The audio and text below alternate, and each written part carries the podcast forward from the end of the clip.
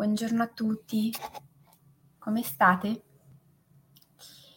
Intanto buongiorno a chi è su Facebook, a chi è su Instagram, a chi è su YouTube, a chi ci segue in diretta questa mattina, a chi magari invece buongiorno ci raggiungerà nel corso della giornata o dei prossimi giorni. Buongiorno, come state? Se doveste riassumere con una parola come state in questo momento, quale parola scegliereste? Questo è buongiorno, un giochino interessante che ognuno di noi può fare al mattino. Come sappiamo il dono della sintesi va coltivato e l'espressione del nostro stato d'animo, di come ci sentiamo ogni giorno, in una o due parole, ci dà la possibilità di essere subito efficaci, di arrivare subito al dunque ed avere una lettura chiara, magari appuntando questa parola sul nostro quaderno di viaggio, di come stiamo vivendo questo momento di quali sono, buongiorno, le nostre emozioni, eh, i pensieri ricorrenti, quali sono gli aspetti che ci viene da portare alla luce al mattino.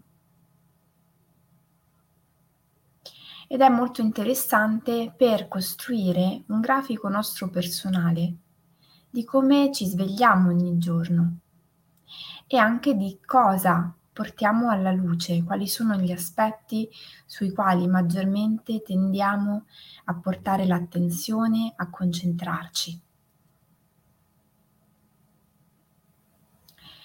Il tema di oggi ha molto a che vedere con la nostra modalità di relazionarci con la vita e col prossimo. Il titolo è un titolo piuttosto forte, il valore del perdono, mette l'accento sulla nostra capacità di perdonare, capacità che spesso viene scambiata come una capacità ehm, che non porta alla luce la nostra forza, la nostra determinazione, ma spesso per molte persone è considerata ehm, debolezza. In realtà quando andiamo ad approfondire il valore anche semplicemente della storia della parola perdono, ci accorgiamo che il perdono nell'antichità era in realtà l'annullamento dei debiti, il condonare eventuali debiti. Ed era qualcosa di molto forte, siamo in ambito forense, quindi del diritto, quando una persona chiedeva che le venissero annullati i propri debiti era una richiesta forte che metteva la, la persona che perdonava nella posizione altrettanto forte di poter dire ok, io non ho bisogno che tu mi restituisca quello che mi devi va bene così. E non è scontato. Nel tempo questo significato si è trasformato e perdonare oggi implica in realtà una capacità della persona che perdona il prossimo di saper guardare all'altro in maniera diversa, di saper andare al di là di quello che magari è accaduto sul piano materiale e piuttosto che coltivare la rabbia, il risentimento, il disprezzo, il disgusto e tutte quelle emozioni o quei sentimenti che ci portano a fomentare rancore, cattiveria, desiderio di vendetta. Piuttosto portiamo l'attenzione sulla nostra capacità di comprendere, di essere indulgenti, compassionevoli e saper lasciare andare E lasciare andare, come sappiamo, non è per niente qualcosa di scontato, facile da fare o che ci mette in una posizione passiva. Lasciare andare vuol dire fare i conti con tutte le emozioni che si muovono dentro di noi e poi fare una scelta.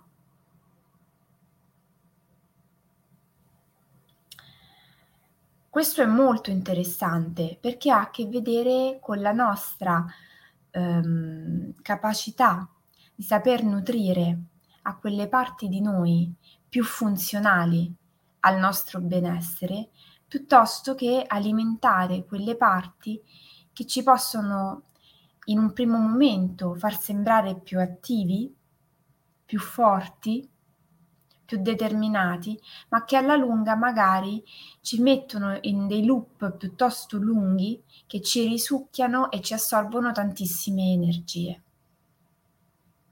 Ma come al solito oggi è venerdì e il lavoro che andremo a fare partirà, come sappiamo, da un racconto, da una storia che andremo ad ascoltare in un atteggiamento di apertura, possibilmente lontano da distrazioni o da qualunque tipo di attività, già in una posizione che ci riporti a sentire il respiro.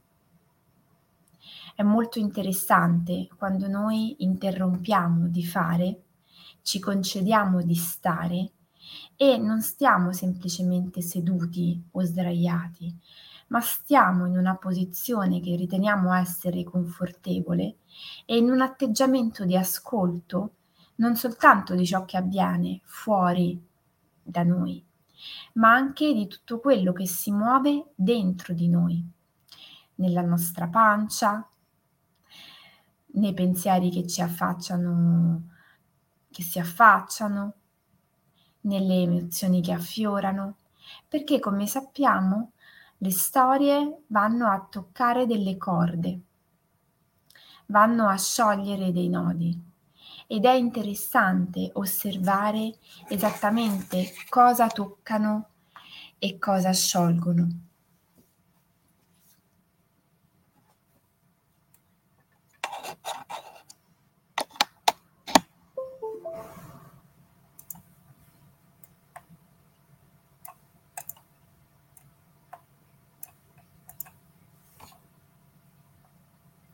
Pronti?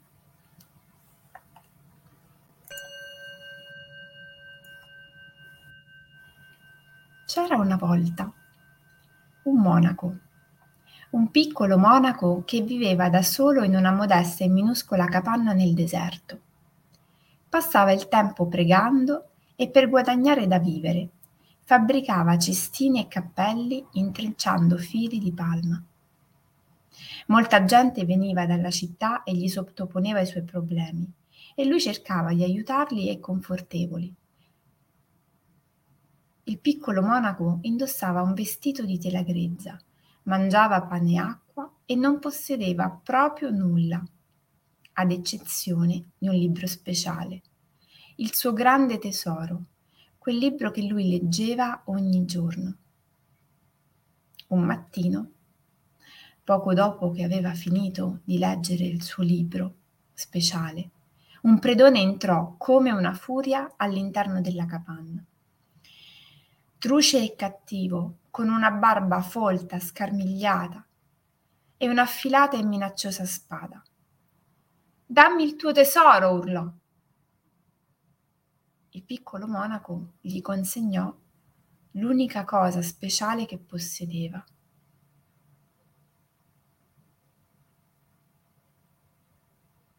Poi, tristemente, rimase a guardare il predone, che se ne andava. Arrivato in città, il predone si precipitò in una bottega e senza fare tante domande e tanti preamboli, gli chiese il valore di quel libro speciale. Ma io non so niente di libri, disse il mercante. Ma io ho bisogno di soldi, anche tanti soldi, rispose il predone. Quanto vale questo libro? Devo venderlo. Non lo so proprio, rispose il mercante. Però conosco qualcuno che se ne intende, un vero esperto. Lasciami il libro per un giorno o due e glielo chiederò. D'accordo, grugnì il predone, sguainando la spada. Tornerò fra due giorni e fai in modo che quando torni il libro sia qui. Quella sera, dopo la chiusura della bottega, il mercante montò sul suo mulo e lo spronò nel deserto. Cavalcò per chilometri fin quando non giunse alla piccola capanna dove viveva il monaco. Ho un libro, gli spiegò. Un tipo grande e grosso, con una folta barba, è venuto da me. Vuole venderlo. Mi puoi dire quanto vale? Trasse il libro dalla borsa e lo mostrò al monaco.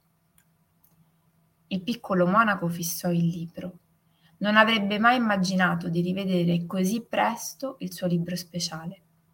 Però non gridò, è mio, chi te l'ha dato, quell'uomo è un ladro, niente di tutto ciò.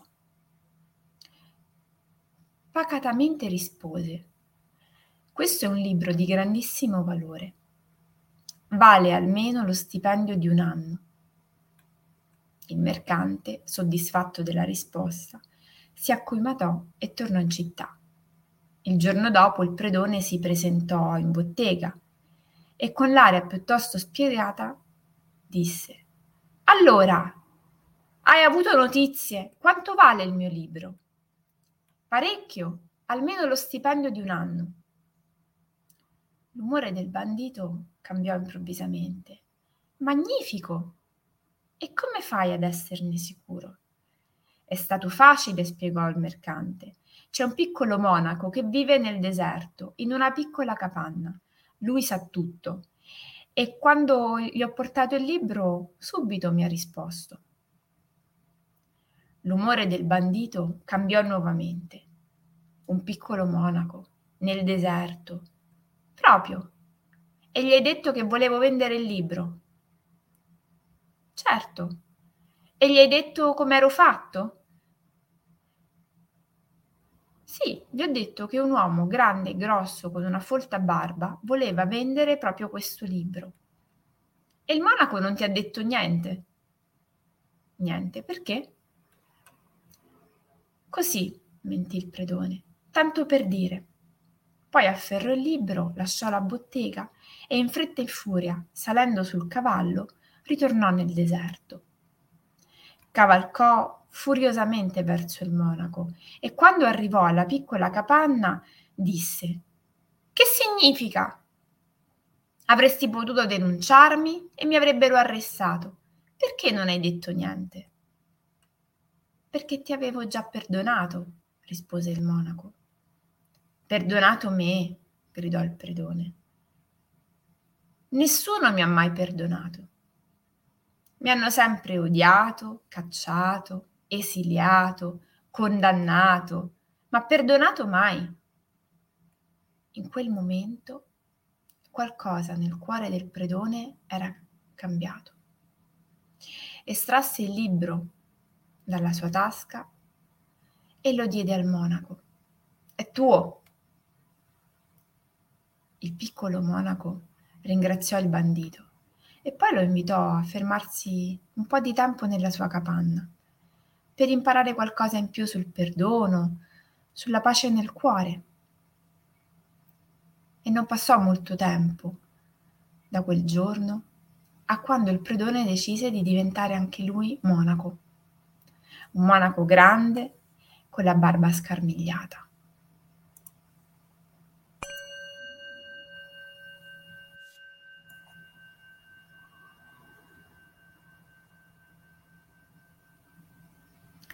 Pensate alla forza che ha avuto questo monaco di rimanere calmo, lucido, presente.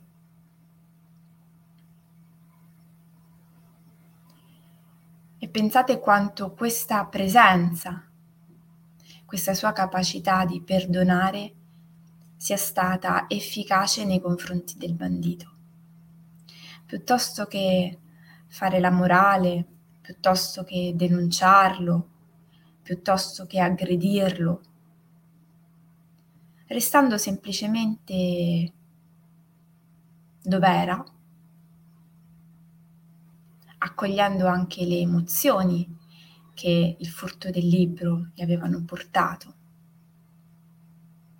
semplicemente stando nella situazione del momento. Pensate quante cose il monaco è riuscito a trasformare.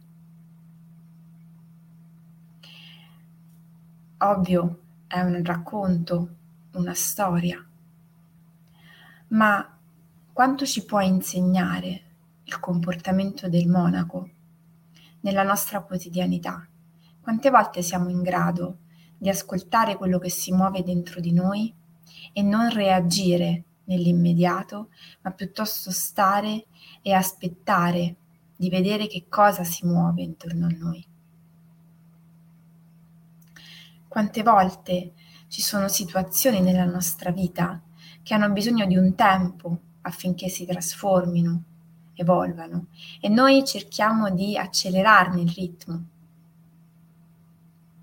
Magari nelle situazioni peggiori perché pensiamo di essere noi a dover dare a qualcuno spiegazioni, a dover dire a qualcuno come ci si comporta, come ci si dovrebbe porre, cosa si dovrebbe fare, quale sarebbe la cosa più giusta, cosa ci saremmo aspettati, piuttosto che semplicemente stare con quello che c'è e aspettare che l'altro comprenda magari quali siano stati i suoi errori. Non perché siamo noi a dirglieli, ma perché noi semplicemente ci mettiamo in una posizione di perdono e lasciamo che le cose seguano il loro corso. Interessante anche questa mattina, al termine di questa lettura, provare a scrivere sul nostro quaderno di viaggio una breve frase e non 3, 4, 5 righe, ma una riga, poche parole, che racconti ed esprima qual è la nostra prima impressione. Cosa ci resta di quello che abbiamo ascoltato? Quali sono le immagini che ci sono apparse e che cosa abbiamo sentito nella pancia mentre ascoltavamo questo racconto. Ci sono stati dei passaggi, abbiamo fatto dei collegamenti, ci sono delle situazioni in questo momento specifico che risuonano con quello che è accaduto al monaco, oppure che ci risuonano rispetto al bandito. Anche molto forte il passaggio in cui il bandito racconta di essere stato sempre nella vita condannato, ehm, insultato, aggredito, ma mai perdonato.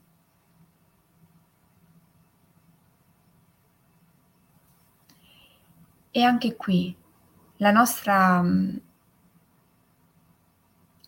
reazione di fronte al perdono, com'è? Quando qualcuno piuttosto che aggredirci ci rivolge una parola gentile o un sorriso.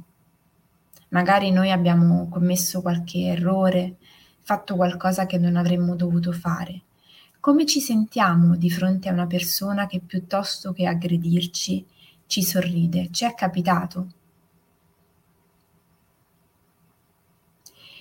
Proviamo a portarci un'attenzione, perché sicuramente nel nostro vivere quotidiano ci sarà accaduto di dover sostenere dei momenti con persone che ci hanno ferito, alle quali magari avremmo voluto far sentire tutto il nostro dolore, tutta la nostra sofferenza, tutto il nostro disprezzo, e lì ci si è aperto un bivio. Come abbiamo risposto? Come avremmo potuto rispondere? E come risponderemo la prossima volta. Diciamo che quello che ci possiamo portare a casa da questa diretta questa mattina è proprio l'esempio del monaco che ci offre non soltanto una modalità di vita che guarda all'altro con maggior apertura di cuore, ma anche una strategia per ottenere quello che per lui è importante attraverso un metodo che non è violento, ma che piuttosto mette l'altro nel, nella posizione di comprendere il valore, il valore di alcuni comportamenti, il valore di alcuni atteggiamenti e anche che per raggiungere un certo benessere a volte non è sufficiente l'aspetto materiale, c'è bisogno di altro, di una predisposizione d'animo rispetto alla vita e al prossimo. La prossima settimana non ci saranno le dirette né lunedì né venerdì. Torneremo operativi lunedì 21 agosto. Però è interessante utilizzare questo tempo per osservare anche in che modo noi dedicheremo e spenderemo le nostre energie in questi giorni, ricordandoci sicuramente di portare un'attenzione alla qualità del tempo che spenderemo, alla qualità delle relazioni che vivremo, portando un'attenzione a come stiamo, non all'interno di un'aspettativa più ampia. Sto come penso che gli altri vogliano che io stia o come si dovrebbe stare in questi giorni o come sarebbe giusto stare a Ferragosto nelle feste, ma proviamo ad osservare come stiamo realmente, autenticamente. E quali sono per esempio le strategie che possiamo attivare ogni giorno per trasformare il nostro stato d'animo e fare in modo di toccare quella serenità che va al di là. Sto bene, sto male, perché come sappiamo noi possiamo stare male ma mantenere un atteggiamento sereno. E questo ha anche molto a che vedere con la nostra capacità di perdonare gli altri. Vi ringrazio per l'attenzione questa mattina. Come al solito un piacere passarla con voi ed iniziare così le mie giornate. Vi mando un abbraccio fortissimo, vi auguro un buon riposo, un buon relax e ci vediamo lunedì 21 alle 7.